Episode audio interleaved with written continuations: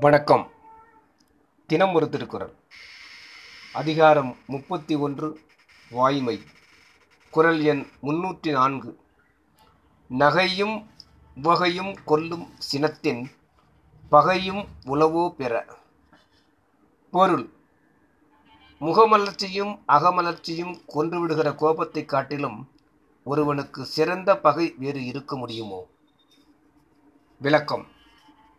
அருள் உள்ளத்தான் எவ்வுயிரையும் தன் உயிரெனக் கண்டு மகிழ்ச்சியும் மலர்ச்சியும் கொள்ள வேண்டியவன். உள்ளழும் சினம் உயிரை அறியாமையில் ஆழ்த்தி உள்ளம் கவர்ந்து தன் மகிழ்ச்சியையும் கொன்று வெளிவருகிறது. தனக்கு தானே மகிழ்ச்சி கொள்ளாத போது பிறரிடம் மகிழ்ச்சியும் காட்ட முடியாது. ஆகையால் தனக்கும் பிறருக்கும் தீமை தரும் கோபமானது தனக்கு மாத்திரம் தீமை தரும் பகையை விட கொடியது. இதனால் முன்னைய குரலில் தனக்கு தீமை தரும் என்ற நிலையினின்றும் விலகி பிறருக்கும் தீமை தரும் பகையாக கற்பிக்கப்பட்டது. நன்றி.